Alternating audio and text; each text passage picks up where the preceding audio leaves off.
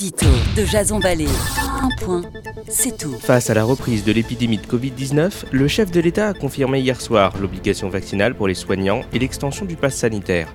On entend déjà gronder sur Twitter les éternels réfractaires comme Philippe de Villiers, François Asselineau, Michel Rivasi ou encore Florian Philippot parler de dictature, de totalitarisme, de coup d'État sanitaire et même d'apartheid. Alors que 2022 marquera l'échéance la plus décisive de la Ve République, peut-on dire dans un régime qui permet l'emploi de ces termes en liberté que la France est devenue une dictature ou qu'elle est en proie à un coup d'État Que sont alors la Chine, le Mali ou la Syrie par rapport à notre pays? Les mots ont un sens. Tous ces représentants feraient bien d'aller potasser leur dictionnaire et revoir au passage leur cours d'histoire. Quoi qu'il arrive, le pass sanitaire sera étendu début août pour accéder aux bars, aux restaurants, dans les trains ou dans les centres commerciaux. Puis, il sera rendu, d'ici septembre, obligatoire pour les soignants et les aidants. La liberté a un coût, celle de protéger les autres. La France est un État de droit, quoi qu'on en dise. Elle exige de ses concitoyens un certain nombre de devoirs individuels au nom de l'intérêt collectif. Édito.